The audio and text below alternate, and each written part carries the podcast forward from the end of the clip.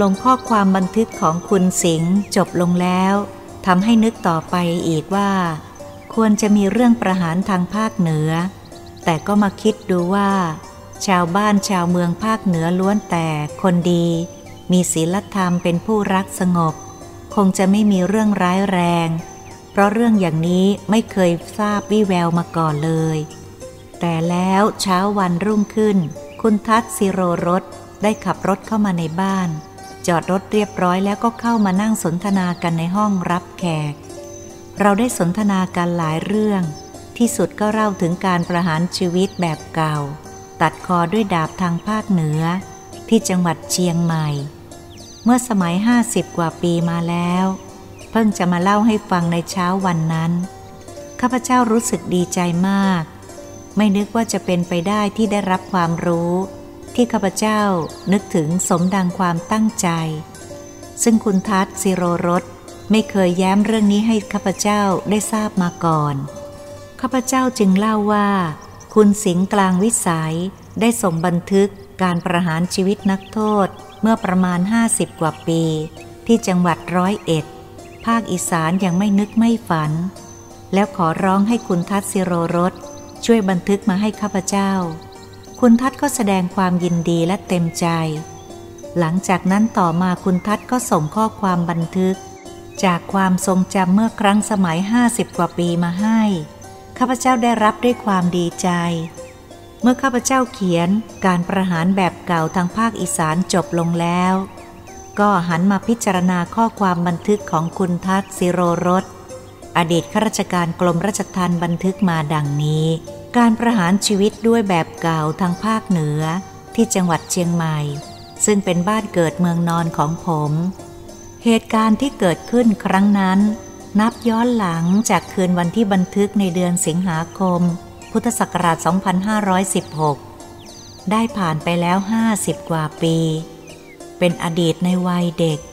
เวลานั้นผมเพิ่งจะย่างเข้าวัยสิบขวบ ฉะนั้นความทรงจำต่างๆ ในวัยเด็ก ไม่แน่ใจว่าจะถูกต้องไปทุกอย่าง แต่ส่วนหลักใหญ่นั้นคงจะไม่ผิดความจริง หากมีอะไรบกพร่องก็ต้องขออภัยด้วย เรื่องเก่าๆ อาจจำได้ไม่ครบถ้วน คงจะมีการตกหล่นบกพร่องไปบ้าง เป็นธรรมดา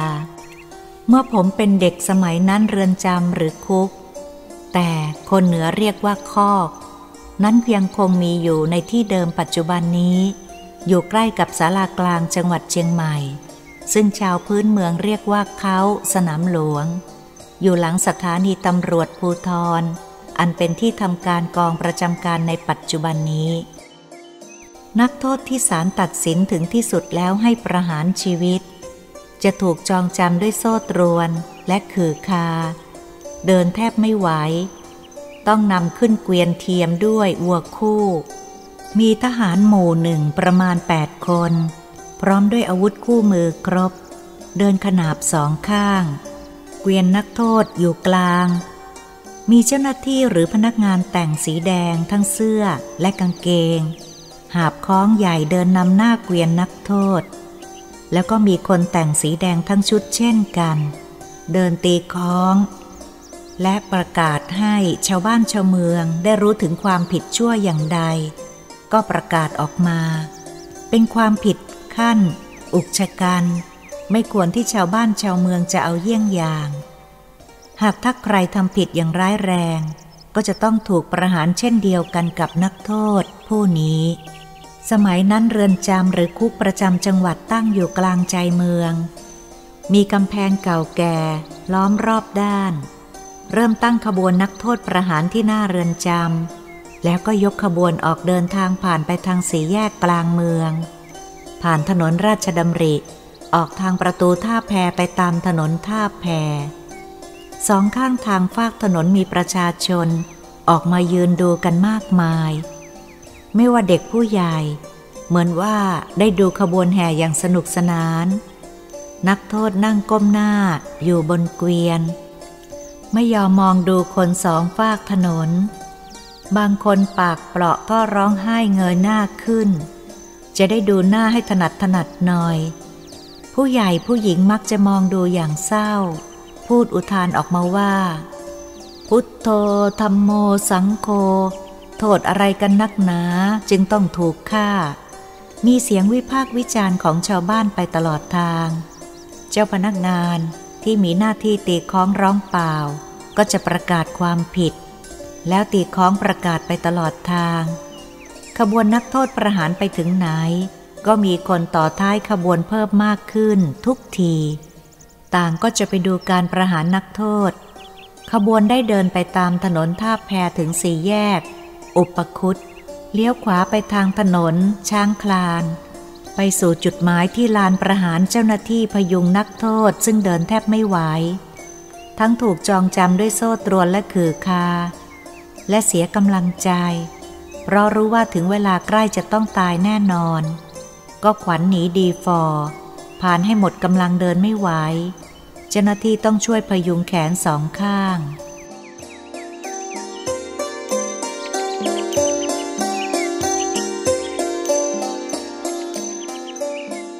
แดนประหารอยู่ที่ป่าช้างคลาน ที่ป่าช้านี้ ทางการได้จัดทำศาลาไว้หลังหนึ่ง จะเรียกว่าเป็นศาลาที่พักนักโทษ เพื่อฟังธรรมก่อนประหารคงไม่ผิด เมื่อขบวนนักโทษประหารเข้าไป เวลานั้นผมยังเด็กอยากจะเห็นเวลาประหาร แต่คนมากมายเหลือเกิน ทั้งที่ติดตามมากับขบวน และพวกที่มาคอยล่วงหน้าอยู่ที่ลานประหารแล้ว ผมเป็นเด็กเข้าไม่ถึง ทางการยังจัดเอาผ้าดิบมาเป็นม่านกั้นไว้สามด้าน ผมได้ติดตามขบวนนักโทษประหารมาตลอดทาง จะเข้าไปข้างในก็เข้าไม่ได้ จะอยู่ข้างนอกก็มองไม่เห็น ฝูงคนแตกตื่นกันมากมาย เสียงถามกันแซ่ว่า ผู้ที่ถูกนักโทษประหารชื่ออะไร ชาวบ้านคนไหนที่ฟังคำโต้ตอบ ก็พอจะได้ทราบว่า นักโทษที่ถูกประหารนั้นเป็นคนมาจากทางใต้ และเป็นชาวใต้ไม่ใช่คนเหนือในเมืองเชียงใหม่ ส่วนชื่อนั้นผมก็จำไม่ได้เสียแล้ว ผมไม่ได้สนใจจำแต่แรกวันประหาร ซึ่งจำไม่ได้ เพราะสนใจแต่ความอยากรู้อยากเห็นในสิ่งที่แปลกไม่เคยเห็นทำให้ผมดิ้นรนอยากเห็นการประหารให้ได้ แม้จะต้องเสี่ยงภัยก็ไม่ย่อท้อ มีบุคคลไม่น้อย ที่คิดอย่างผม ใกล้ๆกับลานประหารที่ป่าช้ามีต้นไม้ขึ้น พอสมควร ผมมองขึ้นไปก็เห็นทั้งเด็กทั้งผู้ใหญ่ ปีนขึ้นไปห้อยโหนอยู่บนต้นไม้หน้าสลอน ส่วนผมก็พยายามป่ายปีน และโหนตัวขึ้นไปนั่งบนคบไม้ พอจะเห็นลานและนักโทษประหารได้ชัดพอสมควร ต้นไม้ที่ผมปีนขึ้นไปนั้นเป็นต้นขี้เหล็ก ในบริเวณนั้นมีต้นขี้เหล็กขึ้นเป็นระยะ จะเป็นเพราะมีคนปลูกหรือขึ้นเอง ผมก็ไม่ทราบ ครั้งนั้นเป็นครั้งหนึ่งในชีวิตที่ผมตื่นเต้นอยู่ตลอดเวลา ไม่สามารถจะลืมเหตุการณ์ครั้งนั้นได้ แม้จะล่วงเลยผ่านไปแล้วห้าสิบกว่าปีก็ดี ผมขึ้นไปนั่งบนคบไม้ต้นขี้เหล็กแล้ว มองดูรอบตัวรู้สึกเสียวๆเหมือนกัน คนได้ขึ้นไปนั่งอยู่กันแทบหาง่ามที่ว่างไม่ได้เลย หัวดำไปหมด ผมไม่ได้นับว่ามีจำนวนเท่าไหร่ เห็นแต่หัวดำๆในบริเวณนั้น ต้นไม้มีมนุษย์ขึ้นไปตายยั่วเยี้ยไปหมดทุกต้น ผมกลัวว่ามันจะหักลงมาก่อนการประหารนักโทษจะเกิดขึ้น เลยทำให้เกิดกังวลว่า กลัวต้นไม้มันจะหักก็กลัว อยากจะดูการประหารนักโทษก็อยากดู คลื่นมนุษย์มากมายในวันนั้น การปีนป่ายขึ้นต้นไม้ไม่คำนึงถึงกำลังของต้นไม้ จะทานไหวหรือไม่ แม้จะมีบางคนร้องตะโกนลงมาว่า อย่าขึ้นมาเดี๋ยวต้นไม้จะหัก แต่ก็ไม่มีใครสนใจ กิ่งก้านจะหัก ทุกคนอยากดูจึงปีนขึ้นไปดูให้เห็นจนได้ มันเป็นการดูอย่างทรมานเเสี่ยงอันตรายสำหรับความรู้สึกของผมทำให้คิดว่ามันจะหักก็ช่าง เราไม่ได้ตกคนเดียว แต่เราก็พยายามยึดกลางต้นไว้เป็นหลัก คิดว่ากลางต้นนั้นหักยาก ทั้งเราก็ไม่ได้อยู่สูงเกินไปนัก ถ้าตกลงไปคงเจ็บไม่มากทำให้ผมมองเห็นเหตุการณ์ในวันนั้นได้ชัดเจน เท่าที่คนอยู่บนต้นไม้จะมองเห็นได้ เมื่อเจ้าพนักงานเจ้าหน้าที่เรือนจำได้ประกอบพิธีกรรมทางศาสนา ตามประเพณีก่อนที่จะประหารนักโทษเสร็จแล้ว ผู้คุมก็ได้นำตัวนักโทษประหารออกมาที่หน้าศาลาประกอบพิธี ซึ่งเป็นลานดินกว้างยาวพอประมาณ ที่ลานนั้นมีหลักปักสูงจากพื้นประมาณศอกเศษ เจ้าพนักงานผู้คุมก่อนที่จะมัดนักโทษไว้กับหลักประหารก็ต้องถอดเครื่องพันธนาการส่วนบนร่างกายออก เช่นโซ่ตรวน สวมคอ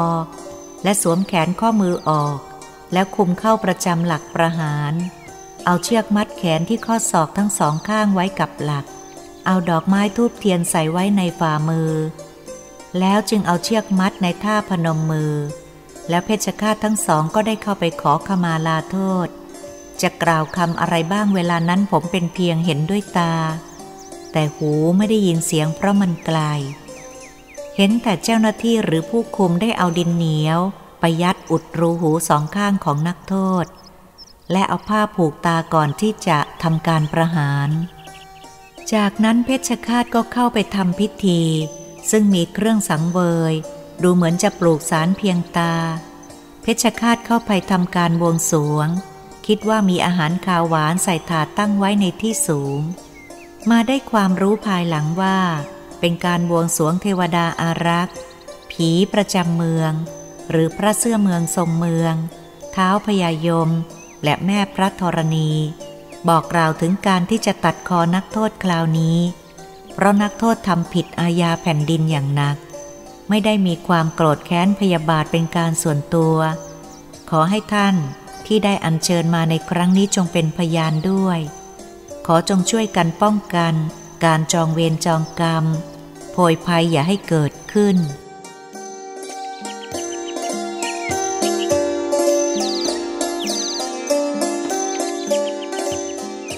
เมื่อเสร็จจากการบวงสรวงแล้ว ก็มีเสียงปีกลองเริ่มขึ้น เพชฌฆาตก็เริ่มออกร่ายรำควงดาบคู่มือหันซ้ายหันขวา สายหน้าท่าทางย่างเท้าไปตามจังหวะเพลงเสียงปีภาคเหนือเขาเรียกว่าแน ผมเป็นเด็กได้ยินเสียงปีเสียงกลองเริ่มขึ้น แล้วขนหัวรุกซ่าขึ้นมา เหมือนเป็นสัญญาณว่า พิธีการประหารชีวิต ตัดคอนักโทษจะได้เกิดขึ้นในไม่ช้านี้แล้ว ซึ่งมนุษย์ที่กำลังจะต้องตายไปต่อหน้าต่อตา ใจก็เต้นตึกตักไม่ค่อยเป็นจังหวะ มองดูนักโทษที่กำลังมีชีวิตอยู่ นั่งพนมมือ เหยียดตีนออกไปข้างหน้าทั้งสองข้าง ยังมีโซ่ตรวนใหญ่พันธนาการอยู่ นั่งนิ่งสงบ มองเห็นหัวที่ติดอยู่กับบา คิดในใจว่าประเดี๋ยวหัวก็จะหลุดออกจากบาจากตัว ได้ยินเสียงปีเป่าเสียงเล็กแหลมเข้าไปในแก้วหู เสียงกลองตีเป็นจังหวะรู้สึกหัวใจผมจะออกมาเต้นตามเสียงปีเสียงกลอง ต้องทำใจให้ปกติไม่ให้คิดปั่นป่วน มองดูต้นไม้ที่ผมปีนขึ้นไปนั่ง เห็นมีทั้งเด็กผู้ใหญ่ประมาณสิบคน เพราะดีที่ผู้ใหญ่มีน้อยกว่าเด็ก มองออกไปดูต้นอื่นๆ เห็นแล้วก็ตื่นเต้น เพราะต้นไม้มีคนขึ้นไปตายกันยั่วเยียทุกต้น นึกว่าการประหารชีวิตนักโทษครั้งนี้ มีคนตื่นเต้นกันทั่วเมืองเชียงใหม่ จะเป็นเพราะการตัดหัวนักโทษยังไม่เคยมีในเชียงใหม่มาก่อน หรือมีมาก่อนผมก็ไม่รู้ ขณะที่ผมกำลังนึก มือก็เกาะอยู่บนต้นไม้ พวกเพชฌฆาตกำลังรำดาบยังไม่ลงมือประหาร เห็นต้นไม้ซึ่งห่างไกลจากต้นที่ผมขึ้นไปเกาะอยู่ กิ่งค่อยๆ สั่น กิ่งค่อยๆโน้มลงดังเอียดเอียดเอียดเอียด แล้วก็เสียงดังโครมใหญ่ กิ่งไม้ต้นนั้นหักลงมาแล้ว ไม้ต้นนั้นจะเป็นอะไร ผมจำไม่ได้ แต่เห็นพวกเด็กเกาะกันยั่วเยียบไปหมดพลอยร่วงไปกับกิ่งนั้นด้วยเคราะดีที่กิ่งไม้ต้นนั้นค่อยๆ เอนลง คิดว่าเด็กที่ตกพร้อมกับกิ่งไม้นั้น คงจะไม่เจ็บมากนัก พวกเพชฌฆาต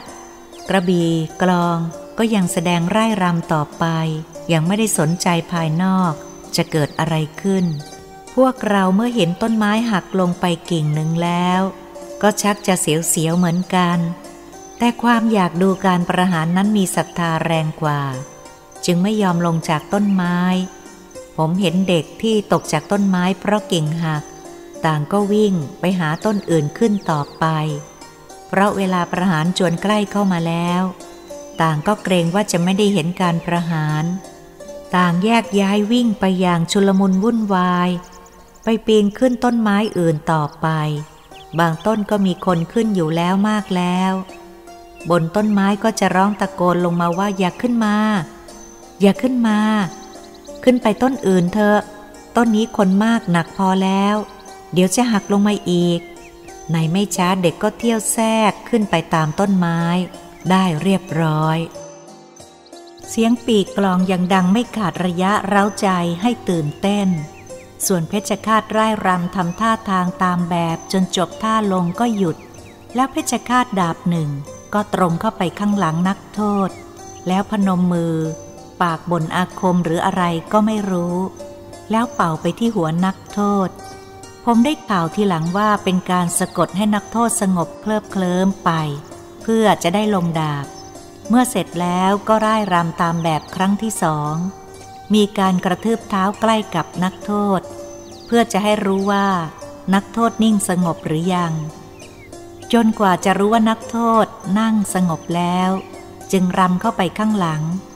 มีดาบสองรำตามอยู่ห่างๆคอยดูเมื่อดาบหนึ่งฟันคอไม่ขาด ดาบสองก็จะเข้าซ้ำจนกว่าจะขาดเมื่อดาบหนึ่งไร้รำไปใกล้ พอได้จังหวะ ก็ยกดาบขึ้นฟันลงไปที่ต้นคอนักโทษ โดยแรง หัวขาดกระเด็นออกมากลิ้งห่างจากตัวนักโทษ แล้วคอที่ขาดกระเด็นเลือดก็จะฉีดขึ้นมาประมาณศอกกว่า ตอนนี้พวกผู้ใหญ่บางคนก็เป็นลม พวกเด็กก็หล่นลงจากต้นไม้ เพราะตกใจจนหมดแรง มืออ่อนตีนอ่อนปล่อยตัวตกจากต้นไม้ก็มีไม่น้อย ส่วนผมผู้บันทึกยังมีสติ กลัวจะเป็นลม เหงื่อออกเปียกเสื้อโชกไหลออกมายังกับอาบน้ำ ผมรีบหลับตากอดต้นไม้ไว้แน่น ไม่ยอมปล่อยมือ และไม่กล้ามองดูที่หัวนักโทษที่ถูกตัดขาดอีก เมื่อหมดการประหารแล้ว ผมก็ยังกอดต้นไม้ไว้แน่น ใครจะข้ามหัวผมลงมา หรือไปไหนอย่างไรก็ช่าง ผมไม่สนใจ จนผมคุมสติได้เป็นปกติแล้ว ค่อยๆ ปีนตายลงจากต้นไม้ด้วยจิตใจ และร่างกายยังอ่อนเปียก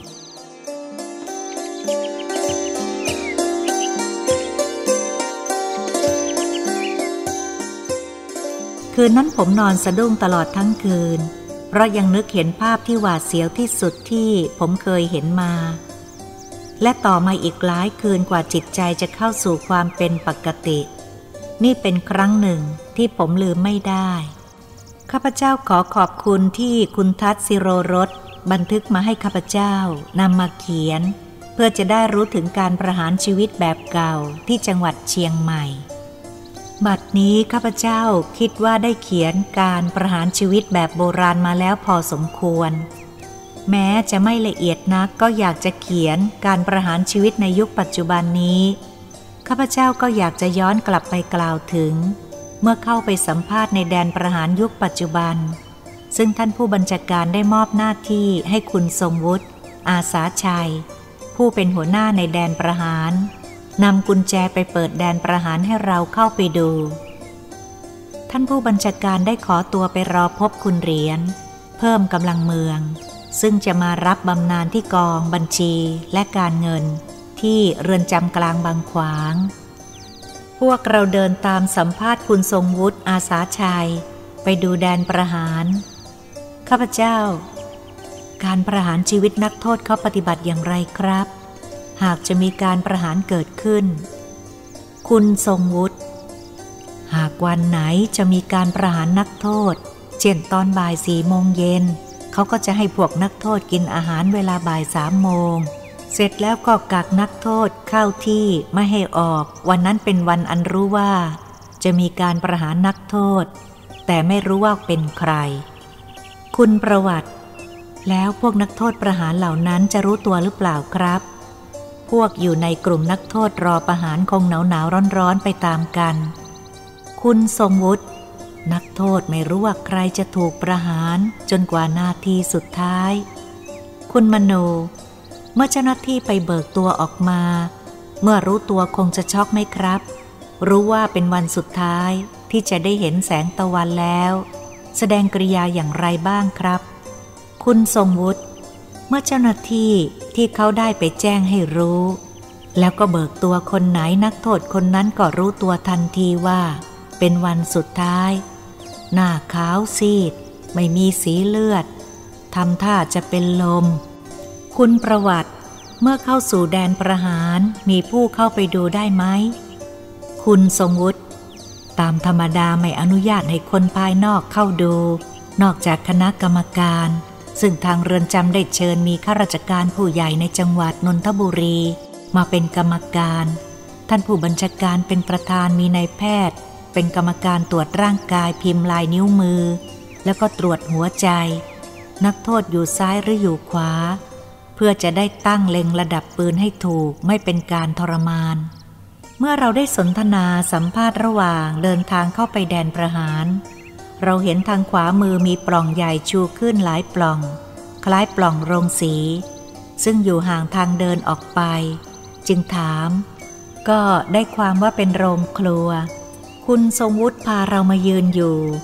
เหมือนศาลาพักร้อน หลังคากลมๆทาสีขาว ไม่ใหญ่โตนัก ห่างออกไปไม่ไกล มีเหมือนคล้ายๆบ้านมุงสังกะสีฝาไม้เกล็ดรู้สึกเป็นแบบเก่าๆ คุณทรงวุฒิชี้ให้เราดูว่านี่เป็นศาลาฟังธรรม ซึ่งเมื่อเบิกตัวนักโทษมาแล้วก็มาพักอยู่ที่นี่ทำพิธีทางศาสนาให้ฟังเทศก่อนที่จะเข้าที่ประหาร และเลี้ยงอาหารนักโทษมื้อสุดท้าย ที่ศาลาฟังธรรมนี้ ส่วนพวกที่นับถือศาสนาอิสลามก็ทำพิธีตามศาสนาของเขาที่ศาลานี้เช่นกัน จากนั้นแล้วจะบริจาคลูกตาหรือบริจาคร่างกาย หรือทำพินัยกรรม มีทรัพย์สินจะมอบให้ใคร ก็จัดการในตอนนี้ให้เสร็จเรียบร้อย คุณมนู ผมอยากทราบว่าหากบริจาคลูกตาแล้ว ทางสภากาชาติเขาจะมารับไปทันหรือ และเอาไปอย่างไร คุณทรงวุฒิ เรามีหมอที่โรงพยาบาลมาจัดการให้เป็นที่เรียบร้อย และเก็บไว้อย่างถูกต้อง แล้วก็ส่งไปที่สภากาชาติภายหลัง ข้าพเจ้ามองดูรอบๆ เกิดสงสัยจึงถามว่า แล้วแดนประหารอยู่ตรงไหนครับ คุณทรงวุฒิชี้ไปที่บ้านหลังที่อยู่ใกล้ศาลาฟังธรรม ข้าพเจ้าก็งง เพราะนึกวาดภาพถึงแดนประหารในความนึกคิดคงจะเป็นลานกว้างใหญ่ มีมูลดินกระสอบทราย มีหลักประหารอยู่กลางแจ้ง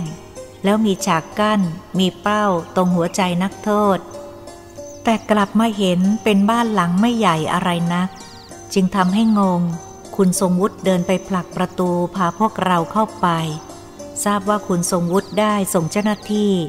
ให้รีบมาไขกุญแจไว้ก่อนแล้วระหว่างเราค่อยๆ เดินสนทนาสัมภาษณ์เข้ามา เราเข้าไปข้างใน สายตาข้าพเจ้ามองเห็นแท่นปืนกล อยู่ตรงกลางสองแท่นคู่ ห่างกันพอประมาณ ปากกระบอกปืน หันเล็งไปทางด้านใด แลตรงไปเห็นกระสอบทรายซ้อนทับกันอยู่ สุดฝา ตรงกลางจะมีไม้หลักเป็นรูปกลางเขน ไม้เสาที่ตั้งขึ้นพาดนี้คิดกำหนดด้วยสายตา ไม้เสาหลักกลางนั้นประมาณสี่นิ้วเหลี่ยม มีไม้พาดเป็นรูปกางเขน พอที่คนธรรมดาจะเอาแขนทั้งสองนั้นพาดถึง หันหลังให้ปืนกล หันหน้าเข้าหากระสอบทราย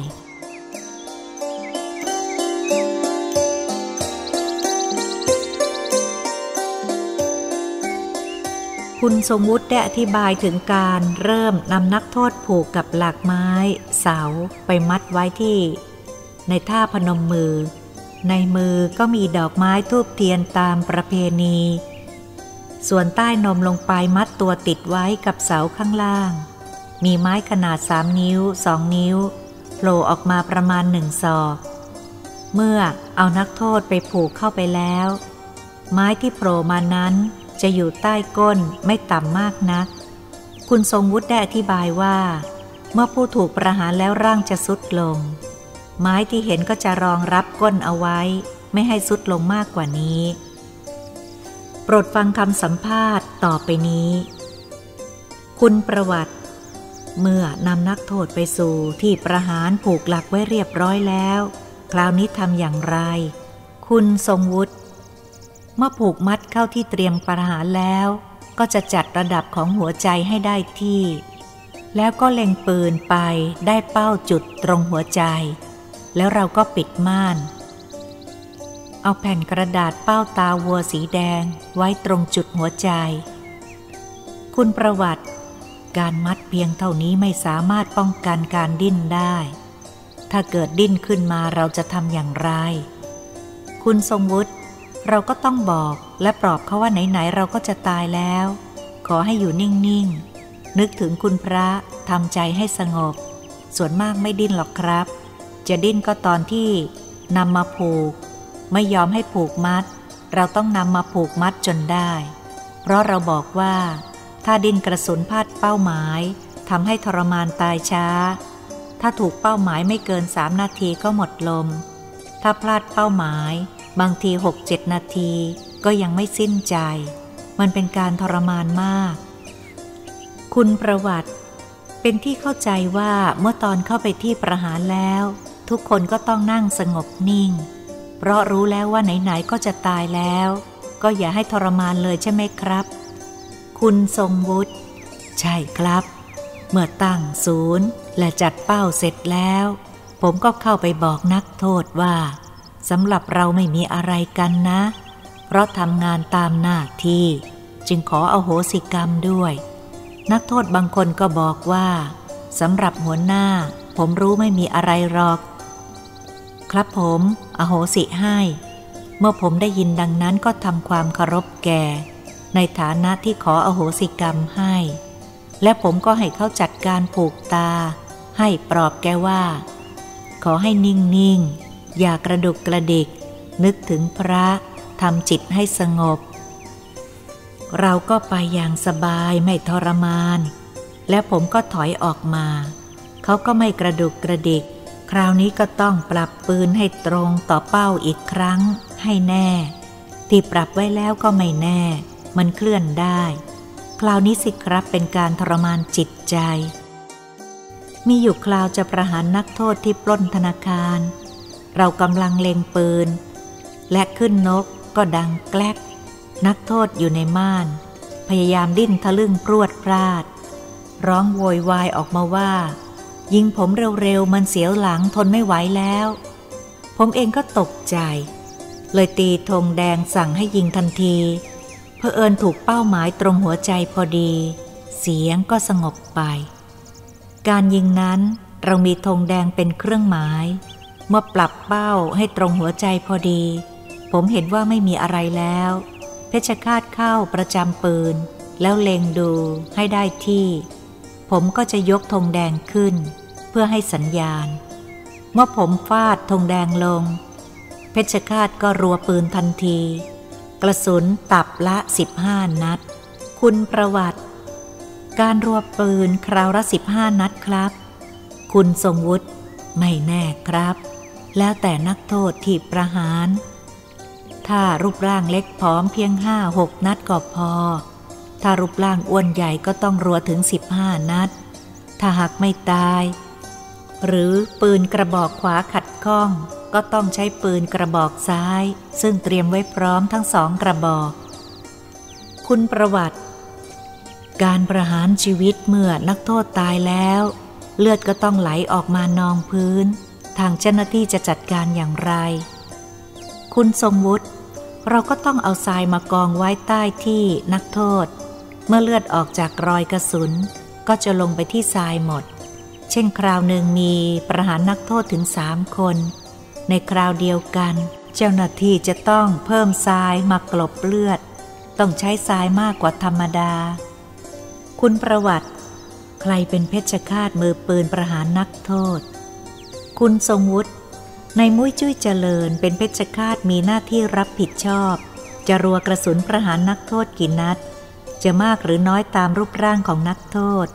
เพชฌฆาตมือปืนจะเป็นคนตัดสินใจเอง คุณนรงชี้ไปที่ห้องไม่ใหญ่โตนัก อยู่ทางขวามือจากที่ประหารไม่กี่ก้าว เป็นห้องไม่กว้างนัก ถามว่า คุณนรง